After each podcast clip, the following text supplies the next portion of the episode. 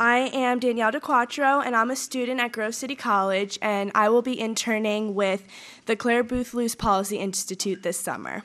Today, I'm proud to introduce our next speaker, Ying Ma. Ying Ma is the deputy, deputy Policy Director and former Deputy Communications Director for Ben Carson for President 2016 campaign. Miss Ma legally immigrated to the United States from communist China at age 10. She's the author of Chinese Girl in the Ghetto, a memoir about getting to know freedom from post Mao China to inner city Oakland, California. Previously, Miss Ma served as a visiting fellow at the Hoover Institute of War, Revolution and Peace at Stanford University, a premier conservative think tank. Practiced law at Simpson Thacher and Bartlett LLP, a leading global law firm headquartered in New York. Managed corporate communications at Sina.com, the first mainland China based internet comp- company to be listed on the NASDAQ stock market, and served on the first, first professional staff of the U.S. China Economic and Security Review Commission, a congressional commission established to examine the security implications of America's economic relationship with China. From 2007 to 2012, Ms. Ma was a term member of the Council on Foreign Relations. In, 2000, in 1998, Ms. Ma served on the staff of an American delegation whose leaders were appointed by former President Bill Clinton and invited by former Chinese President Jiang Zemin to visit China and discuss religious freedom. In 1996, Ms. Ma was the Bay Area Outreach Coordinator for Proposition 209, a ballot initiative that ended public uh, racial and gender preferences in California. Ms. Ma has written about China, international affairs, the free market, and conservatism. Her articles have been published by the Wall Street Journal Asia, the International Herald, Tribune, the Los Angeles Times, the Weekly Standard, FoxNews.com, Forbes.com, and other publications. She has also served as a columnist for the Wall Street Journal's China Real Time website. She has appeared on a number of outlets, including Fox News Channel, CNN, MSNBC, C SPAN, and more. Miss Ma received a BA in government, magna cum laude from Cornell University, and a JD from Stanford Law School. In college, she served as president of the Cornell Review, a bi weekly conservative newspaper. In law school, she was president of the Stanford chapter of the Federalist Society for Law and Public Policy Studies, an organization dedicated to conservative and libertarian legal principles.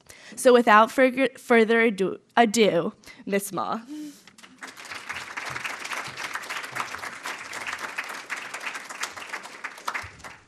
Good morning, everybody.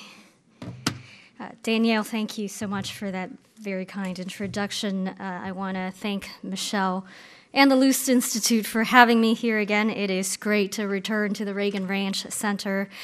When um, the Carson campaign ended, I was, of, course, a little bit sad, but one good outcome of that was that it gave me more time, and more time means I get to hang out with the Luce Institute and other conservative organizations again, and I get to meet wonderful women like yourselves um, from all across the country. I, as Michelle mentioned earlier, I got to know the Luce Institute when I was in college, and and uh, that was something that I certainly treasure, and I have been very grateful for its presence over the years. And uh, one thing I've noticed, uh, having worked in a lot of institutions that are very liberal, having lived in a lot of cities that are predominantly liberal. Um, uh, one thing I have noticed is that some of the people who are most uh, hostile, some of the people who are nastiest to conservative women uh, tend to be other women and they tend to be liberal women. And so I really wish that when I was younger, when I was whether in college or just coming out of college, that I could have met folks like you guys. Uh, it, you know, this is a wonderful community, and I'm so proud of all the smart and confident and and uh, wonderful women here in the audience, and so it's it's great to be back. Um, uh, just recently, a couple of weekends ago, I was on MSNBC and they asked me a question, and they asked me about some uh, very hot topic in the news, and and they the anchor said, uh, "Well, what do you think about that as a Republican woman?" Um, and my answer to her was that, well, I don't buy the premise of your question just because the left feels that somebody ought to have a, a, certain view because they are of a certain race, a certain gender, a sexu- certain sexual orientation, a certain ethnicity.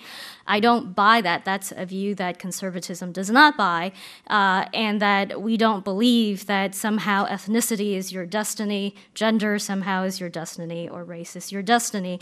And I think over the years, the Clare Boothe Luce Policy Institute, plus other conservative organizations, have done a great deal to help young women women and to help young people explore what exactly does it mean to be a conservative? What exactly does it really mean to be a conservative woman? Uh, there all kinds of disagreements out there, even amongst conservative women. We have some disagreements, but you know, but it's great to have those discussions and to um, to have a support network where you can go to, uh, where not uh, you can discuss not only policy ideas but your values. So Michelle asked me to talk a little bit about my book today. Uh, the book is called Chinese Girl in the Ghetto, and it is about my family's journey from communist China to inner city Oakland, California.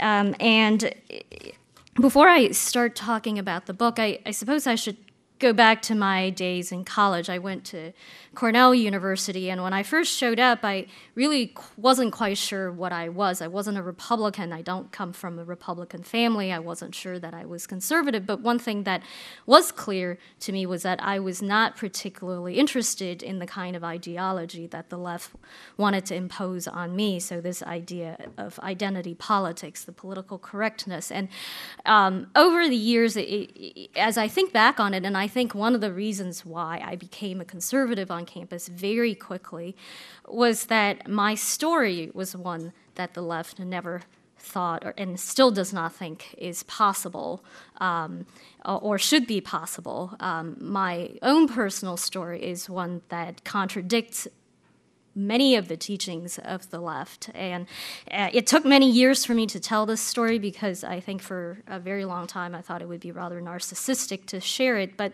uh, my story is one about hard work and personal responsibility and how to pre- how to prevail over adversity and to um, and uh, the importance of taking advantage of the abundant opportunities that this country um, offers.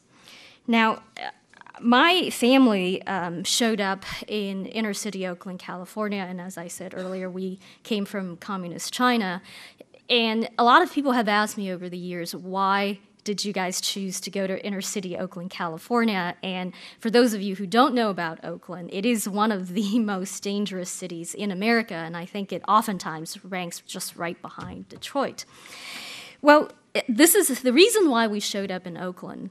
Um, was because of the equality that President Obama and others of his party love so much. Uh, when we, when my family immigrated from China, China was a place of a lot of economic equality. We were equal in our poverty. We were equal in not having running hot water. We were equal in not having modern toilet facilities. We were equal in having no refrigerator, no TV, no washer, no dryer, and none of the other modern amenities that we take for granted here in the US. Uh, and we were all equal in our lack of access to opportunities. And because of that equality, my family was just eager to leave China, and they didn't care where in the US uh, they were going to go. They just wanted to go to the US. And so we came. Um, what we, you know, and what we did know very well was that in China, the state told us where to live, where to work, what to buy, and for how much. And we understood quite well that that was not going to be the case here in the United States. Back then, uh, China was not the second largest uh, economy in the world that it currently is. Uh, back then, the per capita GDP of China was less than $200. Here in the United States, it was over $12,000. So if you compare 212,000, uh, we decided that, I mean, not that we knew what the per capita GDP was at the time, but we were uh, quite aware of the fact that America was a wealthier country and we wanted to live in a wealthier country. So um, when we showed up in Oakland, there were plenty of surprises. What we saw was the welfare state. Poverty was rampant, racism was rampant, uh, urban decay was everywhere. And my family had limited financial resources, so we uh, had to fight poverty the old fashioned way. We worked. My parents didn't speak English, uh, so they took whatever menial job they could. In the beginning, they worked for less than minimum wage. Uh, President Obama and a lot of folks uh, on his side of the aisle like to say that we've got to raise the minimum wage and raise the minimum wage, or you know, it's not fair to the poor. But what they don't realize is that jobs don't just fall out of the sky. And for a lot of folks who are poor and who don't have skills, particularly in the immigrant community, people who don't have English skills, they take whatever jobs they can. And when the government imposes edicts and mandates on businesses, uh, businesses tend to hire fewer people because their costs have gone up and they pass those costs down to the employees and their consumers.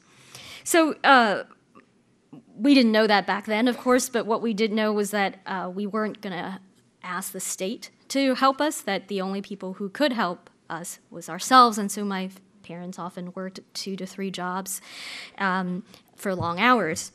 And in the end, what they did do was that they made sure that their two children, my, um, me and my brother, never went hungry. There was rampant racism in the in the inner city. And one thing that we discovered uh, was that everybody could be a racist. It didn't matter what race that particular person was. Uh, when we arrived in the ghetto of Oakland, uh, a new name was bestowed upon us, and it was Chinaman. And I realized very quickly that anybody who looked like us, whether they were Japanese, Korean, Filipino, Vietnamese, they became a Chinaman too. And oftentimes, what we saw on the streets were teenagers screaming racial epithets at all these Chinamen, particularly at elderly Asian immigrants who were too slow to run away from their attacks. Criminals conducted their version of racial profiling by usually attacking those Asian immigrants um, who had a reputation of carrying more cash, wearing more jewelry, and yet, all of these acts of racism were ignored by the mainstream society. Nobody really cared because it did not fit into the prevailing narrative of America, of mainstream America, that only certain groups of people, or in fact, only one group of people, can be racist. The public educational system in Oakland was also extremely disastrous.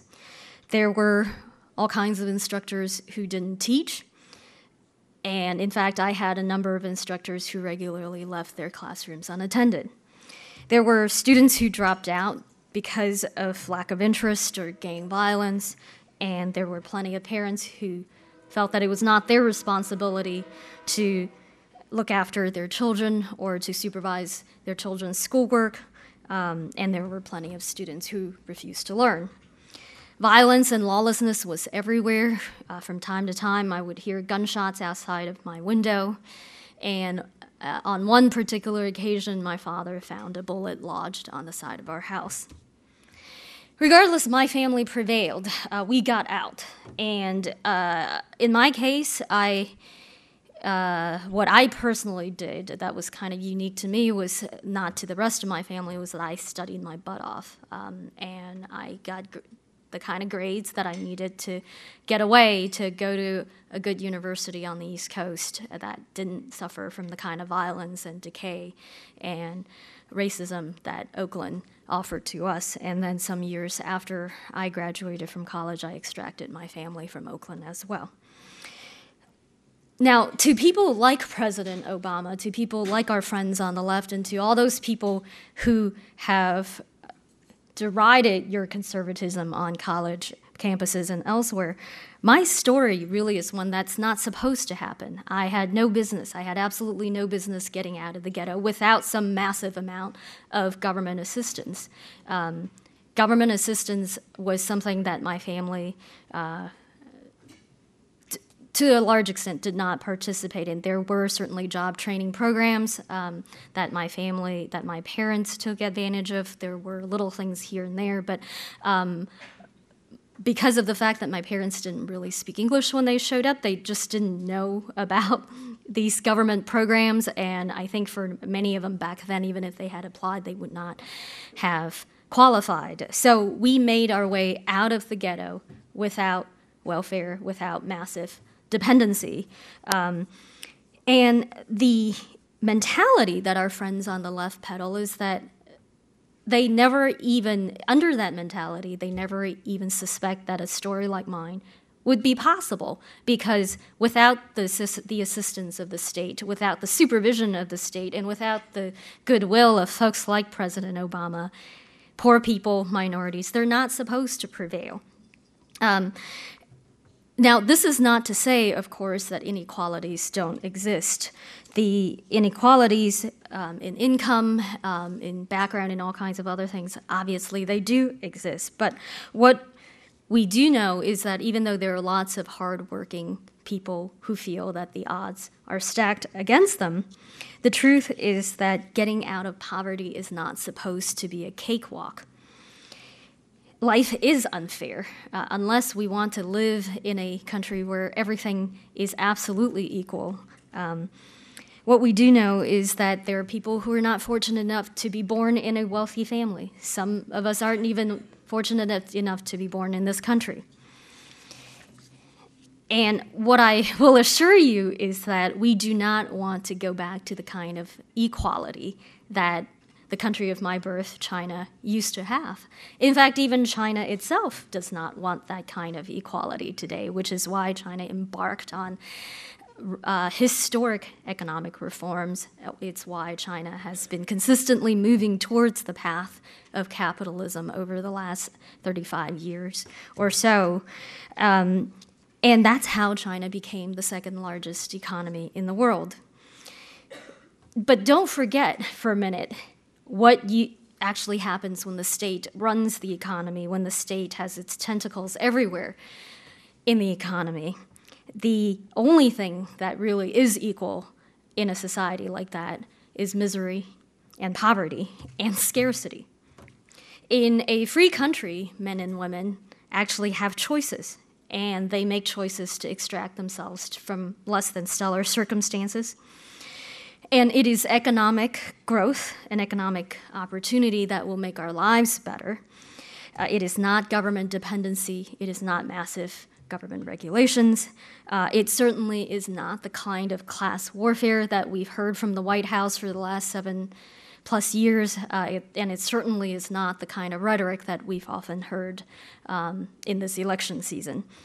Ultimately, personal responsibility is the foundation for success and independence. My story is proof of that. Uh, my story is proof that just because you are of a particular race, a particular ethnicity, a particular gender, you're not destined for particular things. And my story is proof that a mentality of victimhood is not what paves this, the path to success. In a free society, people have the chance to walk away from some of the worst attributes into some of the finest virtues. And those virtues are available to everybody, regardless of race, regardless of gender, and regardless of the modesty of their backgrounds. And so, um, as you all juggle much more practical things, ranging from studying for your exams and getting a job um, to just uh, having a great time on a college campus. Don't let the political correctness on your college campuses and don't let the identity politics uh, chain you into its moral bankruptcy. Um, a lot of that is nonsense. The hogwash is all there, but unfortunately, because of how much that hogwash permeates every aspect of our society, sometimes it's very hard to extract yourself from it or to see clearly um, what is what. So, um, you know, what, one thing that's very good about and and a gathering like this is that you find all kinds of people who agree with you. And a lot of these people aren't necessarily on your college campuses. And perhaps where you are now you're just a voice in the minority. But um, uh, but many of you stand for a voice of truth a voice of reason. And i hope you guys will keep it up. And i'm happy to take any questions. Um, i will apologize in advance. I do need to leave for the airport right after uh, I'm done with this talk. And so if I am unable to get to your questions, uh, you guys are all welcome to contact me on my website. It's uh, yingma.org. That's spelled Y-I-N-G-M-A dot O-R-G. And, you know, please feel free to ask any questions.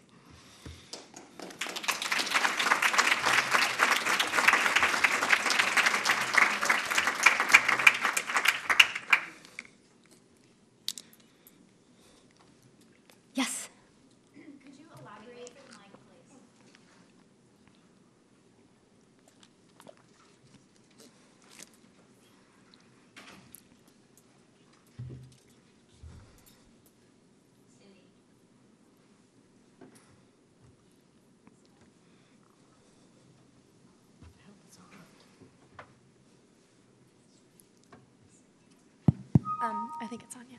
Um, could you elaborate a little bit on what you mean by identity politics? Because I don't think I've ever heard that before, and I really, um, I really liked the idea of it. But can you elaborate a little bit on that? Yes, absolutely. Uh, by that, I mean that your um, identity and it's and the kind of identities that the left cares about right i'm not referring to the fact that you're a great artist or that you're a great baseball, softball player. I'm not talking about those kinds of identities. I'm talking about the identities that the left cares about your race, your gender, your ethnicity, um, your sexual orientation, those broad categories. And, and I, I spoke about this a little bit in my talk too that those identities are supposed to determine how you see the world. If you're a woman, you're supposed to see the world via this lens of sexism and gender oppression. If you are a black person, you're supposed to see it through the lens of the um, of racism. If you are a Hispanic person, you're supposed to automatically be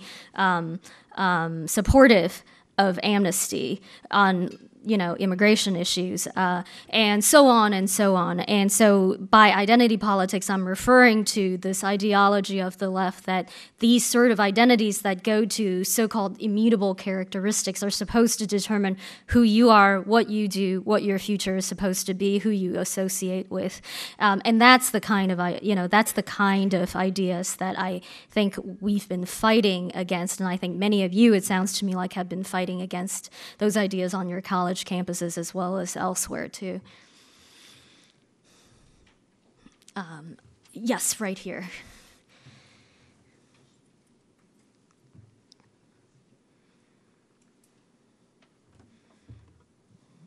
So my question is your story is, you know, they say on the left, unique. You're not supposed to have made it out of Oakland. How do you respond back to them when they say, but you're a small percentage? If you look at the people that were surrounded by you that have not gone out of Oakland, you know, you're over here on the charts. So you don't count because you're an outlier perspective, because I've heard that many times from people.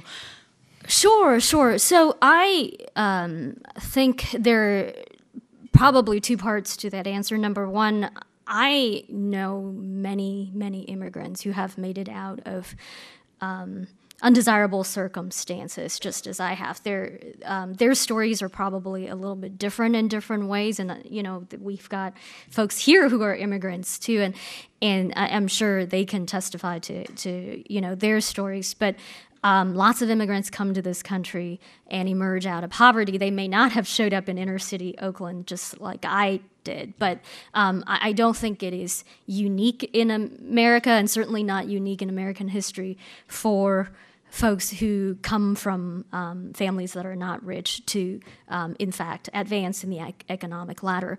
The other part of this is that a lot of the policies that the left has put into place, in fact, have not um, produce the kind of results that they say um, um, are necessary, right? So, you know, I'll, I'll give you one example. The left says that we need affirmative action. We need to give preferences to people of a particular of, of certain races and or of a particular gender uh, because there's no other way they can um, you know they can do well and it's otherwise unfair but what i have noticed having uh, sat in rooms full of very snotty elitist people over the years is that it is true that there are very few people like me in fact having sat in some of the most elite elitist institutions, I've rarely ever found other minorities who have come out of circumstances that I have. In fact, the only other person that I know of personally is my former boss, Dr. Ben Carson,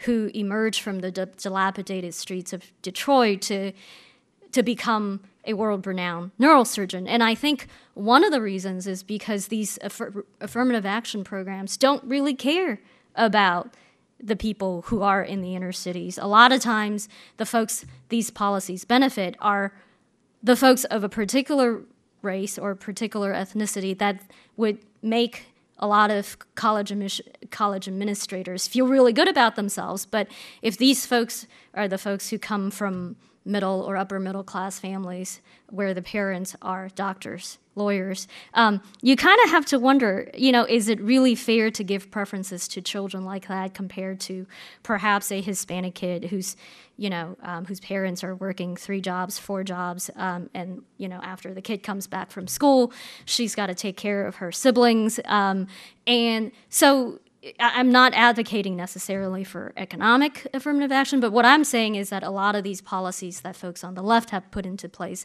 are not producing the results that they claim to, and you know, and in fact, they're per- perpetuating the cycles of dependency, perpetuating um, a lot of undes- undesirable results. Yes, right there. Um, the lady in that, or we can make our way back.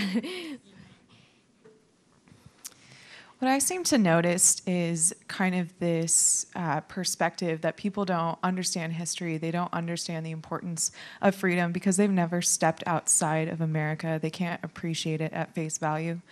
What do you suggest for young conservative women to to help people realize that we have it really good here and if we don't protect our freedoms it's not going to continue on to the next generation like Ronald Reagan said what would you suggest for conservative women to kind of make people aware of what's going on outside of America and that we don't want to bring that here?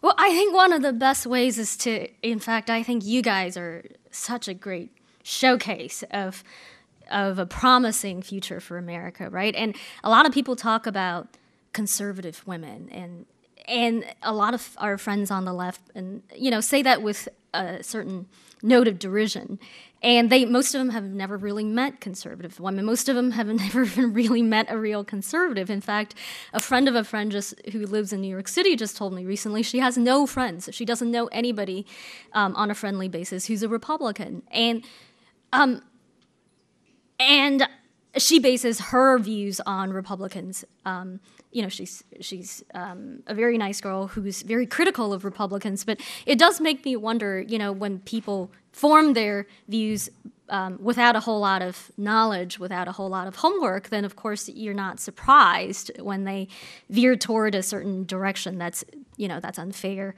or just not very smart. Um, I think one just for number one, I would say be who you are. Don't be afraid to be who you are. I think by virtue of the fact that you are articulate, that you're confident, that you, you know, stay strong with your beliefs, that actually does a lot. People look at you and they see you as an example of what conservatism can offer, and, and that does a great deal. Um, you know, be reasonable. Um, you know, um, make good arguments. Uh, familiarize yourself with conservative principles. Don't just believe everything that the Republican Party tells you, because a lot of times there are a lot of hacks in the Republican Party, and um, and, and I would would say, you know, always remember what your principles are. Number two, when it comes to what's happening outside of our country, um, uh, one of the great things about capitalism is that it has made travel overseas much less expensive. And, and as one of the ladies uh, talked about earlier, when you go to countries that are not free, when you go to countries that are not liberal democracies, heck, even when you go to Europe, where you know um, where the countries are liberal democracies, but where they have this massive welfare state, you realize that um, that our brand of freedom is very different from um, what exists elsewhere in the world. Our brand of freedom is actually very different from the brand of freedom in Canada, just our neighbor up north, because when you work up there, there are plenty of people who get taxed, I don't know, near, to nearly half of their income. Um, and if folks here feel that 20%, 30%, 40% tax is theft, 50% definitely is theft. So, um, you know, travel around the world, you know, bring the stories back, talk about what it, you know, what it is that other people do and talk about, um, talk about what sort of, what sort of virtues America actually has. And I, I, you know, and there are all kinds of folks who found organizations to help people and you know um, help the less fortunate both here in the U.S. as well as overseas. But um, a lot of this is yeoman's work. You know, we need more people to participate, um, and I I think it's great that a lot of folks here want to get into policy and politics, work. You know, for instance, work on Congress, work in the executive branch, but for all of the for everyone who wants to go into investment banking who wants to go make some money who wants to go into real estate whatever it is you don't have to go into policy or politics to make a difference you know just by virtue of of being who you are and and holding on to your conservative principles, uh, you know, perhaps just in the private sector, not in the public sector, that makes a big difference too. Every voice counts. And so I would just say, you know, stay true to those principles. Oh, yes. Um, I just finished reading Howard French's book, China's Second Continent. Are you familiar with it? Yes, yes. I've um, actually interviewed him on a radio show that I used to host. Oh, okay. Well, I would love to know your thoughts on the like Chinese presence in parts of Africa and what that looks like in the foreign policy landscape. Um, so I thought that book was very well written. Howard's a great writer. One thing I um, I didn't like about it, and, and I've never actually said this publicly, is I really did not like all the pot shots he took against conservatives in his book. He took all kinds of cheap shots at the Tea Party, and and there was no reason why any of that should have been there because it's a book about China's presence in Africa.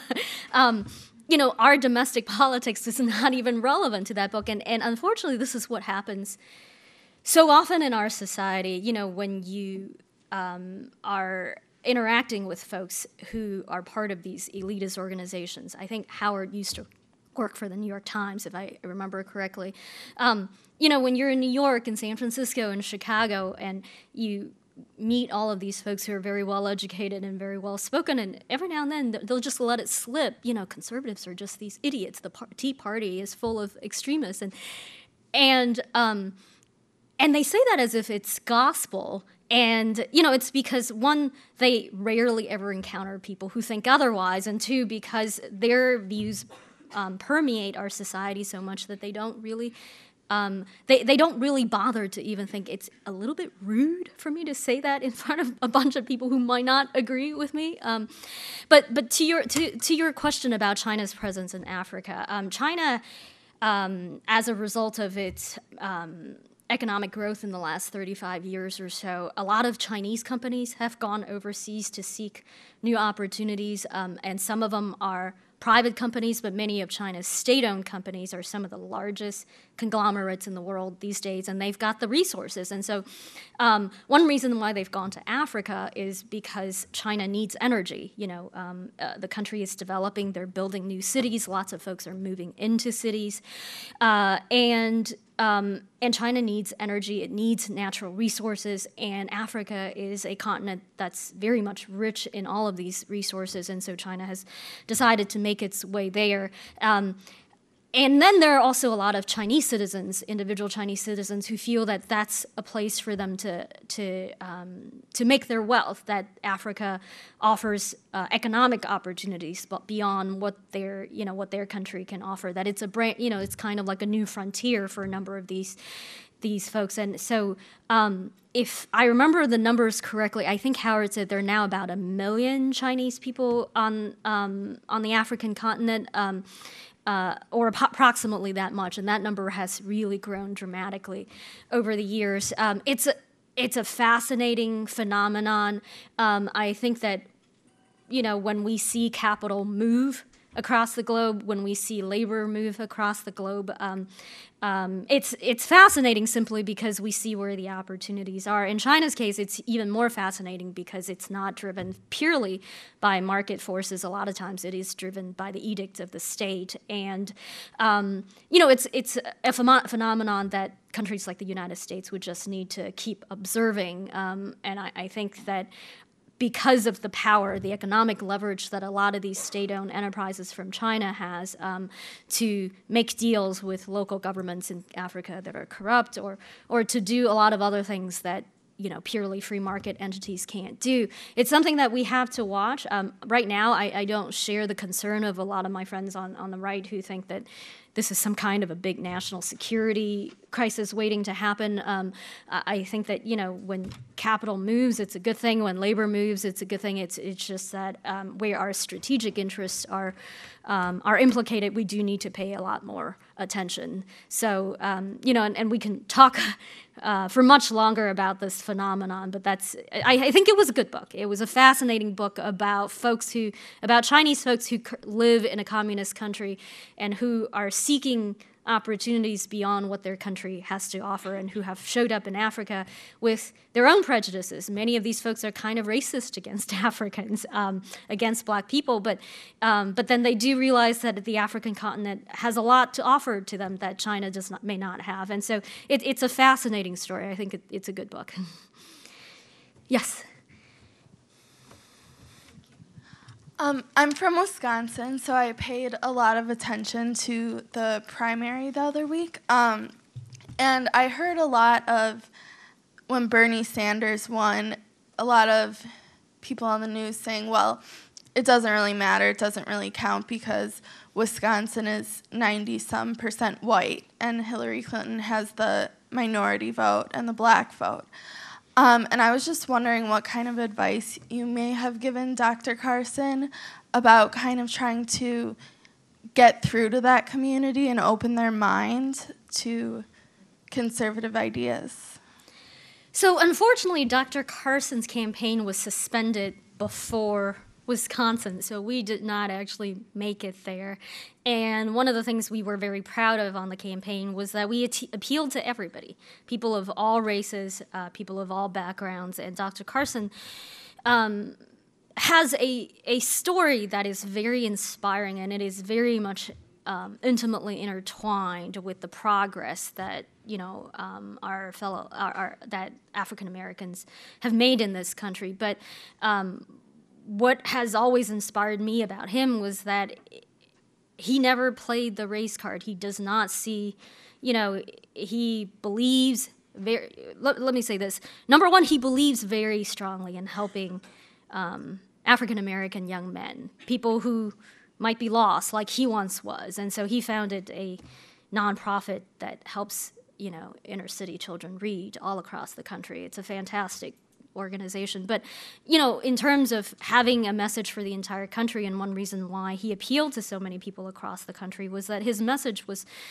a universal one. He believed in hope. He he believed in healing. Um, he believed that our country was uh, very much um, facing kind of a turning point. He was very concerned about the massive debt, uh, now over 19 trillion national debt, and he was very concerned about leaving that debt to young people like you because he felt that was simply immoral. So his message, um, whether you know, whether about lower taxes or stemming illegal immigration or doing more to care for our veterans, everywhere he went, he, his message was always a universal one, and he didn't believe.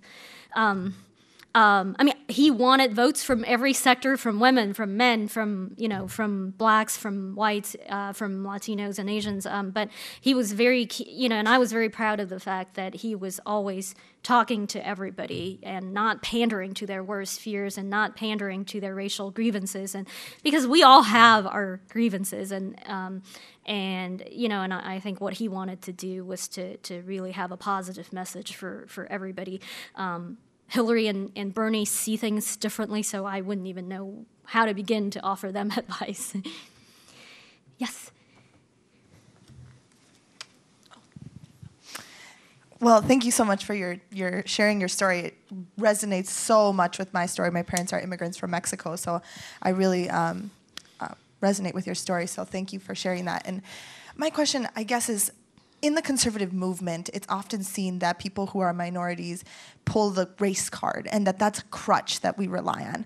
I happen to be a very proud Mexican American conservative. Like I embrace both of those identities and I was just wondering how do we ask how do we begin to change the language that we use with regards to minority conservatives and or maybe even just minority people in general like what is your perspective on that and um, I I hope it doesn't come off as like a heated question. That's not my intent. I just mean to no, like, no, not kind at of, all. What, what do you What are your thoughts on not, that? Not so, at all. Thank you. So th- thank you so much for for that question. So um, when I you know I certainly I've wrestled with different aspects of that question myself. Um, uh, we all have um, our heritage, or you know we there's you know there's absolutely nothing wrong with being proud of your culture proud of your heritage whether it's because you know your parents um, are um, descendants of Irish immigrants or whether you know you come from um, um a Mexican family or in my case a Chinese family. I mean I think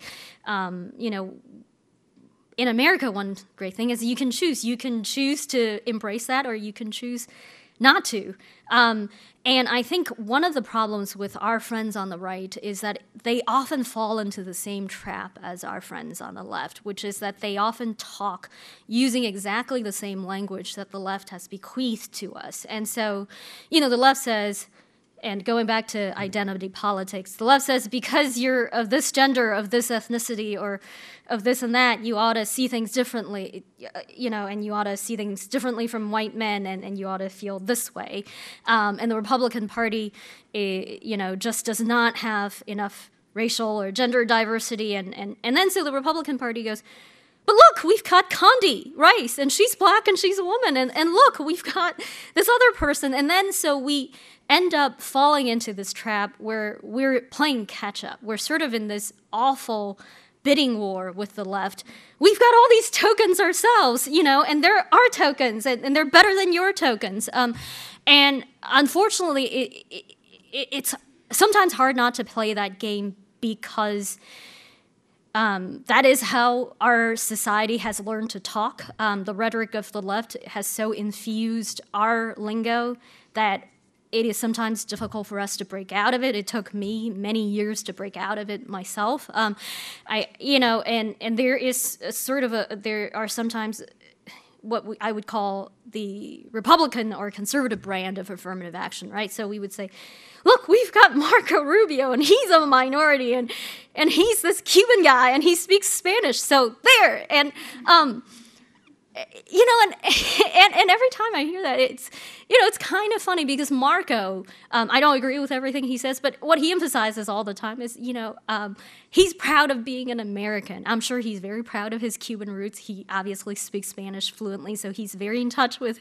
you know, his parents' culture. And, um, but I think as a whole, conservatives need to stop participating in the debate on the um, uh, using the framework that the left has set for the debate. So view everybody um, as Americans, it, it, respect who they are. Um, respect matters a lot.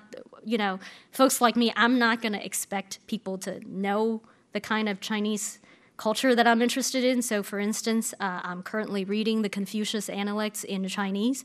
I don't expect anybody to care or ask me, you know, or to know what the Confucian Analects says. Um, um, but you know, I think I am always very happy when people are respectful of that, but I, I don't I don't get offended if people don't know or don't care, and I think we ought to folks on the right. One, number one, like I said, need to stop talking about these issues using the left's paradigm. Number two, just develop thicker skin. Some, you know, and and if sometimes you accidentally say something that um, someone else might get a little bit offended about, um, people really ought to stop getting so offended about so many different things. Um, you know, it, a lot of times people are well intentioned and they don't mean to offend. So just let it go. For you know, Republican minorities stop saying, "Oh my God, they said this," and you know, and that just means that all these racists still exist in the GOP. Most of the time, they're not racist. They're just you know, most of the time people are unintentional. They don't really know and they don't mean to offend. Um, so for the GOP minorities or conservative minorities, develop thicker skin. And overall, I would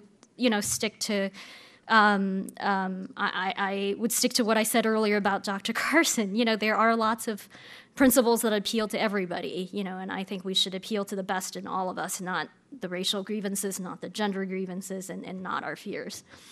And we have a question here from Dan. Do you still have a question, Danielle? It was related okay. One, so okay. Okay. Um, with that, we're out of time, but everyone, thank you. Okay, thank you so much.